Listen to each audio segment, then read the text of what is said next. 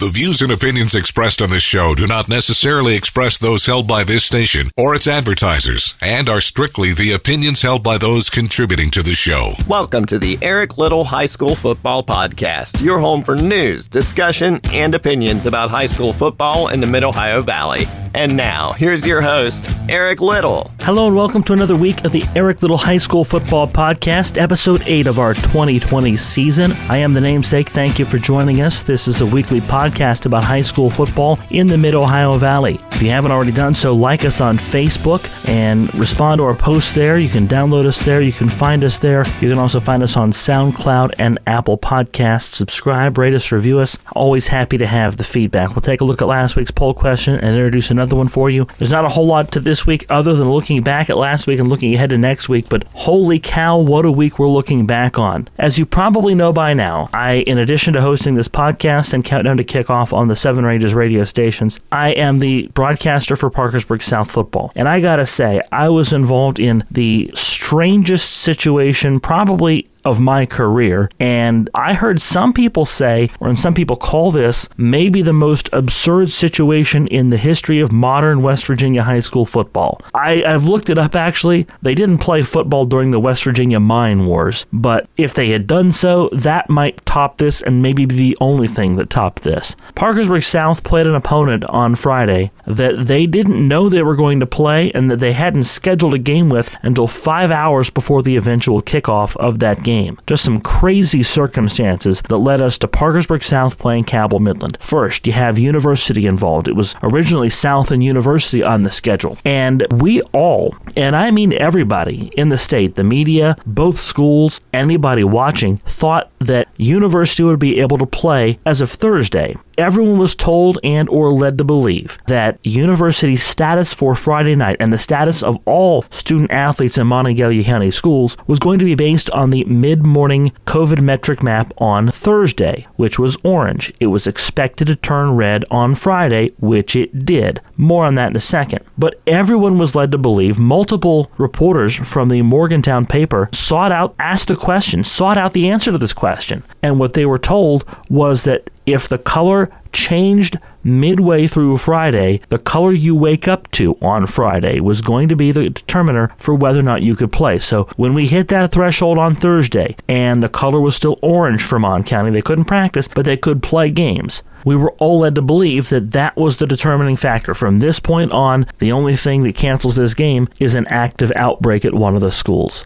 That's not what happened. What happened is that the metric changed Friday afternoon at least it was announced Friday afternoon. I've heard some say that they knew Friday morning, but the map was delayed in getting out. Further exacerbating things, Governor Justice was delayed in delivering his address and his COVID update that he does on a regular basis. I don't think it's daily anymore. I think he does it two or three times weekly, one or the other. So the map is delayed, or at least the release of the map is delayed, probably to dovetail with the governor's speech, which is delayed as well. And on top of that, this news is buried at the back of that speech. So by the time it comes out that University, Morgantown, and Clay Battelle cannot play their games, two of those three schools are already on their way there. Two of the three schools were on the road. So Justice either didn't know or didn't care about that aspect of things, about the fact that they sat on this information and didn't bother to tell people who were out on the road to these games. Because in Mon County right now, and I'm not sure how many of you knew this, they're not transporting students on their buses to other counties for events. So it's up to parents to take them there, and the coaches have to rely on a caravan of parents to take them to these events. At least that was the policies of last week. Now they're in the red, so they're not going anywhere. But until last week, that was the policy up until last week. So, Clay Battelle, you've got to wrangle all these people up and tell them, hey, we can't play today. University, heading down I 79, hey, turn around, come back. We can't play. Governor's orders.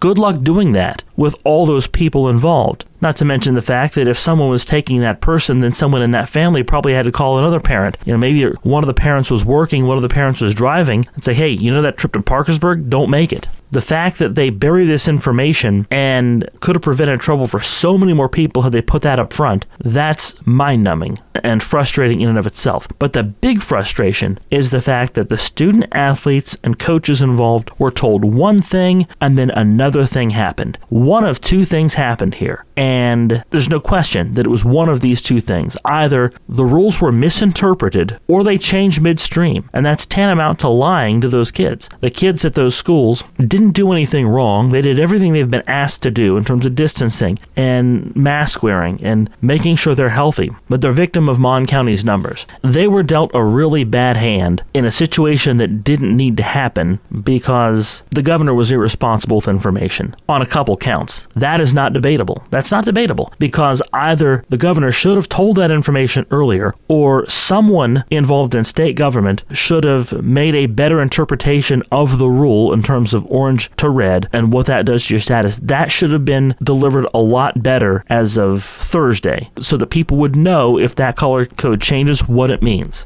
people had to be told that the color change to red was one thing, but oh, by the way, it also means these games aren't happening. That was news to people. People didn't know that. And so kids had the rug swept out for them at the 11th hour. And now with Mon County in the red, and that's largely tied to WVU, it's a possibility that the Mon County schools don't play a game this season, and that's a shame. I've heard some people say, well, take WVU's numbers out of Mon County's numbers. Well, that's not fair because WVU students use the same restaurants, stores, public buildings, churches, post offices, banks as Morgantown residents, as full time Morgantown residents. That virus or those outbreaks of the virus on the WVU campus or that are related to WVU, those are not tied specifically to the campus areas. There are many people that don't live on campus at WVU, and even the ones that do live on campus, they come and go freely from campus. There doesn't seem to be a good answer right now under the current system, and we'll get to the current system in just a bit really unfortunate for Monongalia County. But again, the timeline for this, it's somewhere around 2:30 Friday afternoon that South and University doesn't happen. South, and I think pretty much every other school in the state at this point, has some contingency plans and they've got backup opponents lined up. In other words, if it can't be A, well, then I'm getting a call to B next, or if it can't be them either, then, then C or D. So someone with South, presumably Nathan Tanner, calls someone with Cabell Midland, presumably Luke Salmons, their head coach,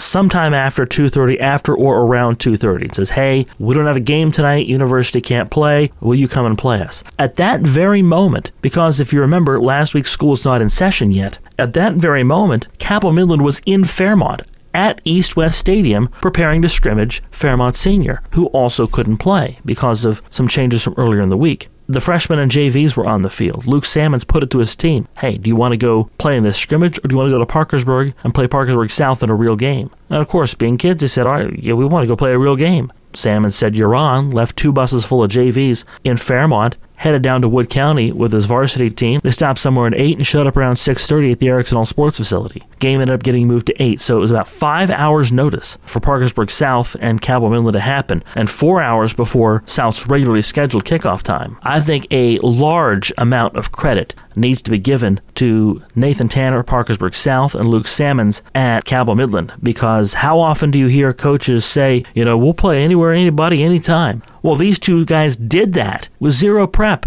five hours of lead time. And for Cabell Midland, most of that was spent en route or eating. And literally the entire time was, was getting ready in some way, shape, or form. For Parkersburg South, it's the angst of we don't have a game, and now we do have a game. Oh, it's Cabell Midland. And if you've never seen Cabell Midland's offense, it's based on misdirections. It's very run heavy. There are a lot of guys in the backfield in motion, and any of those guys could touch the ball at any time. Most teams would have trouble with that offense with a week to prep for them. But with five hours, and likely no film study, little to no film study, that was a big challenge for Parkersburg South. As it turns out, South made three turnovers that led to 21 Cabell Midland points. They made some other mistakes, the penalties, all over the place in that game for both sides. It was not a crisp football game, but Cabell Midland won 69 34.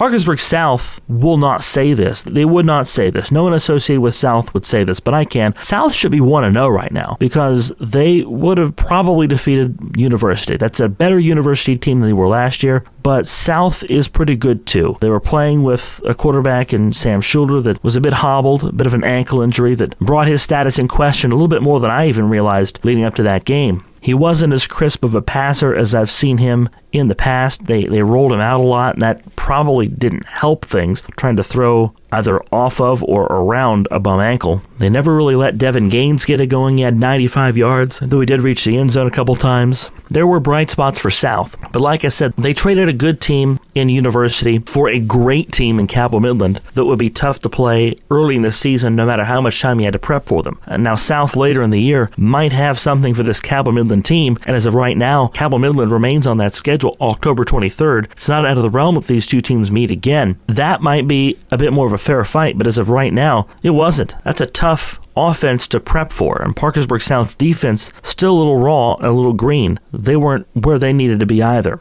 But either way, give Tanner and Salmons credit for being willing to play that game. But the situation was just mishandled at the state level, from Governor Jim Justice all the way down. And it's hard to even blame the Secondary Schools Activities Commission because Jim Justice is somebody that speaks things into existence at a whim. He's very much like our current president, and again, not political opinions, but this is how he is. This is how he is as an executive. He acts this way. And this is because when someone is a billionaire, someone's a businessman, you're used to being able to speak things into existence. You say it and then someone else does it. You don't care how the details happen because you don't have to make the sausage. Someone else has to do the very tough work of making the sausage and making that thing work. But like our current president, Jim Justice is that way as an executive. He'll speak the things that he wants to see happen and then the details get lost somewhere in the mix. So you can't blame the SSAC because they were likely just as caught off guard as the rest of us were. And Justice doesn't care that Bernie Dolan probably got a lot of phone calls or will get a lot of phone calls, and everyone at the SSAC office will probably get a lot of phone calls from angry Mon County parents because he doesn't have to see that side of things. He speaks it into existence. He says it and it happens. I will say this it's a whole separate argument entirely as to whether or not the policy should have been that way in terms of if you wake up one color but change, then you're the color that you wake up.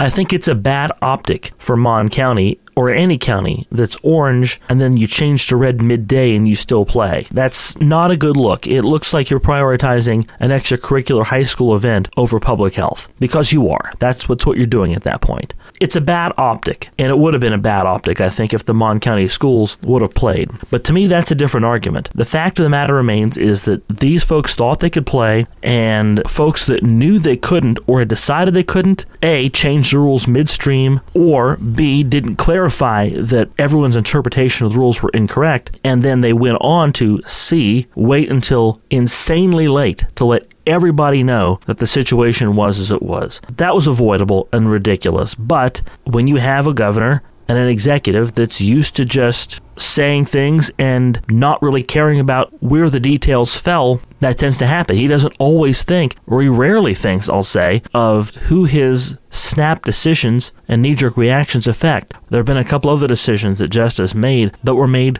on a whim and made very late in the stream. So high school football players aren't usually caught up in some of those. They were this time. Either way, a situation that didn't need to happen. Parkersburg South would have won against University, I think, but they fall to 0-1. They'll look to rebound this week against Woodrow Wilson. We'll move on from this crazy situation as best we can. St. Mary's rolled against Alexander, and I think they got exactly the kind of win that you'd want to see a Class A favorite get in their opener. An unfamiliar opponent in Alexander, but they got 100 yards out of Trey Moss and a touchdown. Ben Long reached pay dirt three times. If you're St. Mary's, now you got to figure out load management. You got to figure out how you're going to keep everybody happy in the backfield. St. Mary's did have a schedule change next week because of the Saturday COVID map. Wayne, their opponent for game two, is out. So the Blue Devils have picked up double A Grafton. So some good bonus points up for grabs against Grafton. Their team that beat East Fairmont 20 to nothing last week. PHS fell at Spring Valley. I was talking to John Chalford, the voice of the Big Reds, and that Spring Valley team dominant up front. PHS never could get it going up front, held to less than 100 yards and a 42 7 loss. PHS's next opponent was supposed to be Capital, but Kanawha County still can't play. So, how about this? PHS scheduled Wheeling Central, who was supposed to play Winfield, but that game couldn't happen. Central lost to Poca on Saturday afternoon in a game that had a lot of people's attention. Poca has cemented themselves as a front runner in AA by dealing with this. But how about PHS now facing a Wheeling Central team that's 0 1? I was reading somewhere that based based on enrollment sizes, this might be the biggest discrepancy between two teams to meet in modern West Virginia high school football. With PHS currently has an enrollment of about 1,800 students, whereas Wheeling Central is about 150. And this might be the biggest discrepancy between school size in modern West Virginia high school football history. But now PHS has picked up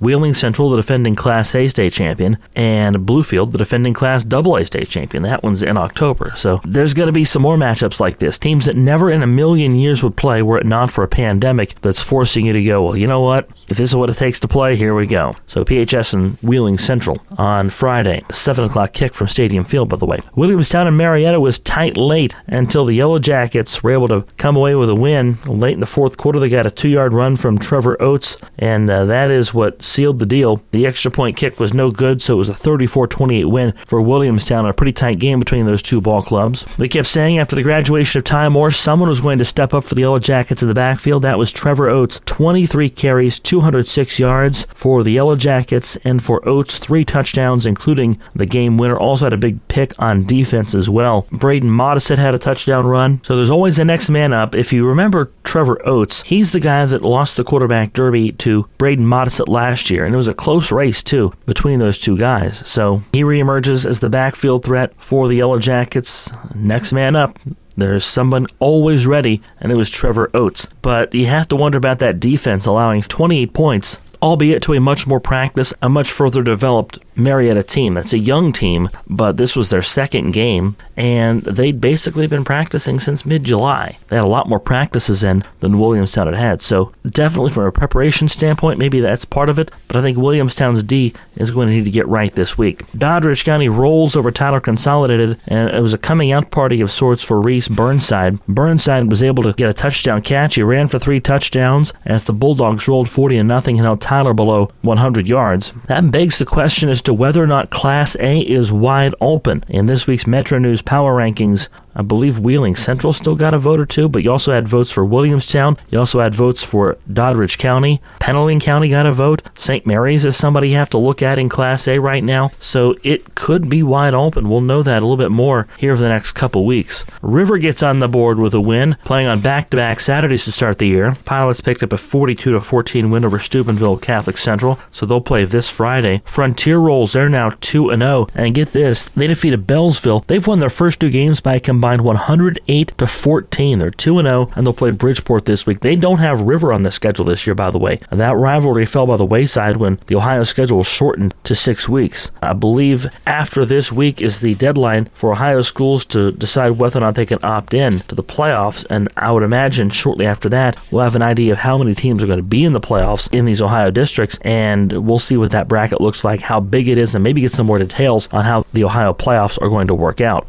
Congratulations goes out to Lance Binniger, the head coach of the Belpre Golden Eagles. Belpre got their first win of the season and Binniger's first win as head coach at Belpre. They defeated Southern 27 to 6. So Belpre will visit Trimble on Friday, the always tough Trimble Tomcats. But congratulations out to Lance Binniger and the Belpre Golden Eagles. Ritchie County, we haven't even had a chance to talk about Ritchie County yet in this program. Uh, they go to 1 0 with a 26 0 win over Magnolia, and we found out how this offense was going to go without Trey Moss. Gus Morrison is going going to be a threat out of the backfield and as a receiver. 15 carries, 169 yards, and two rushing scores for Morrison. Two catches for 81 yards, both of those for scores. So not a bad day for Morrison. He scored four times on 17 touches and came close to 300 all-purpose yards. So good stuff for the Rebels. We'll see uh, if they can keep it going as they'll play a new opponent in Wahama this week. We had jokingly referred to it, John Mike Nichols and I, as air hot on the countdown to kickoff because we thought that without Trey Moss, that would lead Rick Hott, the head coach of the Rebels, and his son, quarterback Ethan, to air the ball out a little bit more. That wasn't quite the case. They got 15 carries out of Gus Morrison and 12 out of Brandon Riddle. They also got some touches for Graydon McKinney as well. Hott threw the ball just six times, so not quite what maybe was being expected, but either way, it seems like Morrison is going to be the guy to key in on. And now that people are going to key in on Morrison, what happens to those other threats? Does that open up space for Graydon McKinney or Brandon Riddle? Where does this go? So we'll see how it goes for Ritchie County, but again, a big win for the Rebels in week one.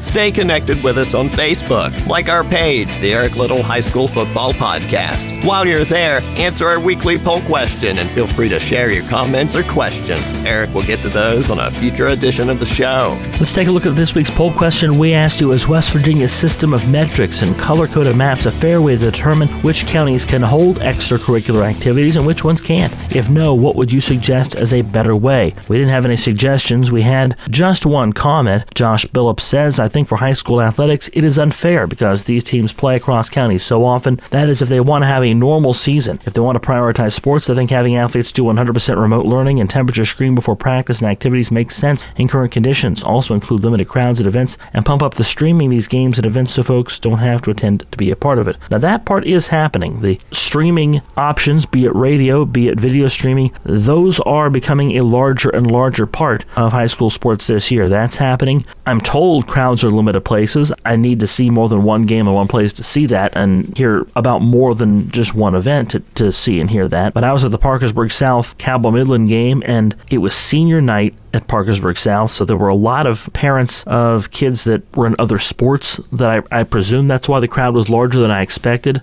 But it was probably about 70% of what a regular crowd would have been, at least on the home side of things. And that surprised me that it was that high. The Southside Psychos, the student section, they were not there. But I gotta say, Josh brings up a good point. These teams do play across counties so often. There are travel ball teams playing in AAU and in baseball from all over the place, including a Morgantown team that played over the weekend, the Morgantown Redbirds, a travel ball baseball team. They were playing games with athletes going across county lines. I think it's a little bit arbitrary, especially when you consider that there are some schools that are separate by just three miles, but they've got a county line that divides them, and so one side of that you can play, one side you can't. There are people that go to school across county lines more than we realize, more than the SSAC would like there to be, I think. I do think it's a good idea that Josh brings up. If you're an athlete, maybe remote learning is the way to go this year for you if you haven't already opted into that. That keeps you away from the general student population, but again, it's not like those students are not hanging out with their friends on the weekends and things like that.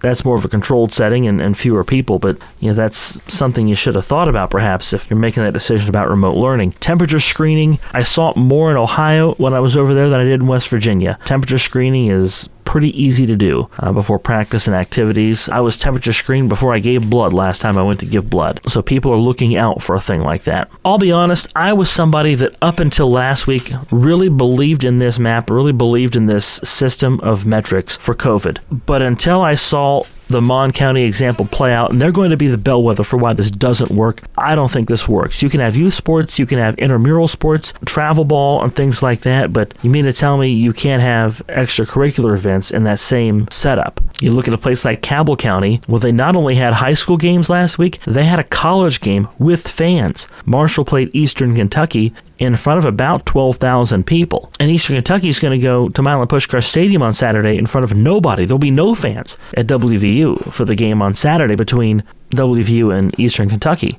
One of the coaches that was talking about this on social media, and it might have been Donnie Mays at South Charleston, said there were probably people that Marshall game that are from yellow and orange counties because a lot of counties in that area are yellow or orange, uh, and maybe even some people from Mon County, a red county, or Monroe County, which was red for a long time. So you can go to a college game in those towns, but high school kids can't play. It's so inconsistent with everything else that's going on. I don't know that a one size fits all solution is needed, and I don't know that there's anybody that has the time to sit over it and declare who can, who can't. You'd need to create a rubric for that. But Mon County kids are clearly getting the short end of the stick here. Like I said earlier, there's no good answer under the current system because you can't take the WVU student population out of that Mon County count. You have to put it in there somewhere. But that also leaves Mon County extremely vulnerable to the actions of people that don't live there full time. College kids taking experiences away from high school kids. In a year full of bad situations, it's a pretty bad situation. So I was somebody that until I saw that play out, I really believed in the system, really believed in the way things were.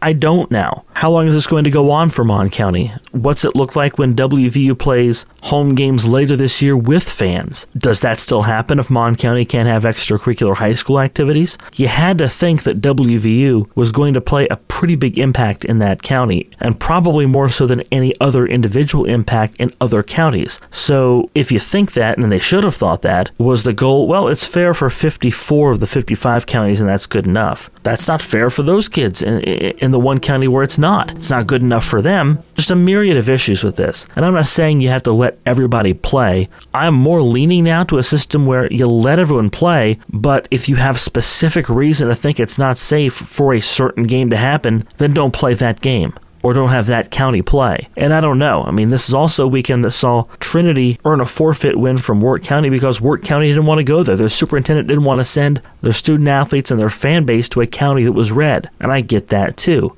Do I like it? Not necessarily. I mean, it's not like just because you breach the county line, you're at greater risk of, of COVID. It's not like Trinity plays behind the Mountainlair or anything like that. You know, they play in a different part of town.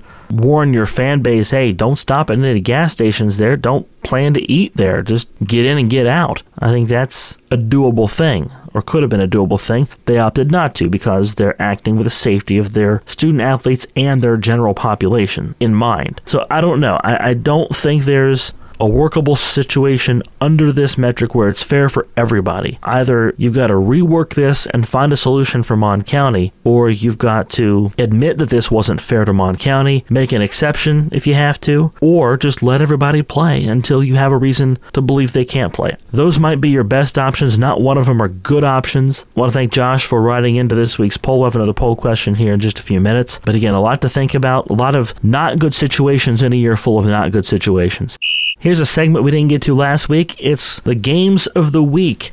this could change. I'm skeptical about having this in the show this week. But PHS and Wheeling Central, just because of sheer curiosity, does Wheeling Central bounce back and do they score that win against a Class AAA team? Does PHS take the opponent lightly? It's their home opener, but it's also the Class A champion. They're a small school team, but they can play with a lot of AAA teams. We always say that. Now we'll find out how true that is. Ritchie and Wahama is an interesting one because those two schools haven't met in recent memory, and Wahama is a team that's not played a lot of West Virginia schools lately. This is just the 22nd time since 2010 the Wahama's playing a West Virginia school in the regular season. Just less than a quarter of their games in the last decade have come against West Virginia schools in the regular season. The White Falcons are now out of the Ohio based TVC, so this year's schedule has only one Ohio school and nine West Virginia schools. That's a big change for them. They're in the LKC until about 10 or 15 years ago. They went to the Tri Valley Conference in Ohio, but now they're back in scheduling West Virginia schools. And I get it. If you look at where they are in Mason County, they're right there on the river. Uh, they're not really around a lot of Class A schools and around a lot of schools in southeastern Ohio that it would make a lot of sense for them to play. So I could see where they thought at one point that would be a wise move. But I just don't think there's anything good about having eight of your 10 games every year being schools from out of your state. I think it's a more fairer look at how you are as a team when as many as possible of your opponents are within the state. So we'll see something new in Ritchie Wahama. That's interesting. And Williamstown Ravenswood. I'd like to see if Williamstown's defense can step up and maybe show some things that they haven't been able to show yet this year and shut somebody down. There's a real good chance for that against a Ravenswood team that was held at just 26 total yards last week against Buffalo in a Buffalo win. Our games on the stations of 7 Ranges slash Mid Ohio Valley Radio. B96.9 has Parkersburg South and Woodrow Wilson. Light Rock 93R has that new St. Mary's Grafton game. WXCR has Tyler Consolidated and South Harrison. We'll see if Tyler can get their offense in motion again. And WVAM, our new True Oldies channel, has PHS and Wheeling Central, another new game. Take a look at this week's poll question. We asked you, were you surprised by anything you saw this week? Were you surprised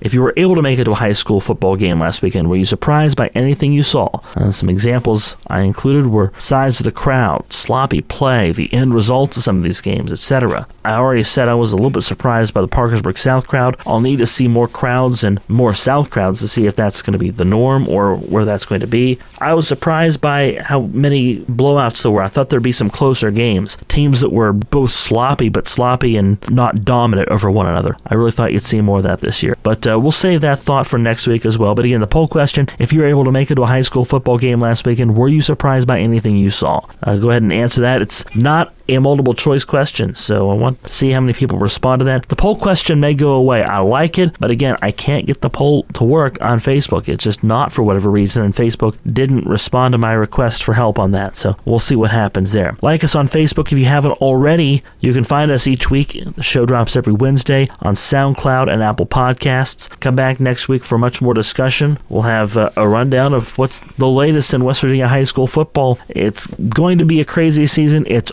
already been nutty, and we're only one weekend. It's only our second week, but it's our eighth episode. But I'm telling you, the unusual will become the usual. We'll have to embrace the unusual this season to get through it with our sanity intact. It's going to be a different season from any we've ever seen. So, again, until next week, thank you for listening. I'm the namesake Eric Little. We'll do it again next week, and I'll talk to you then. Thank you for listening and enjoy the games this week, everybody. This has been the Eric Little High School Football Podcast. Don't forget to like us on Facebook and vote in our weekly poll. Come back next week for another new episode, and thanks for listening.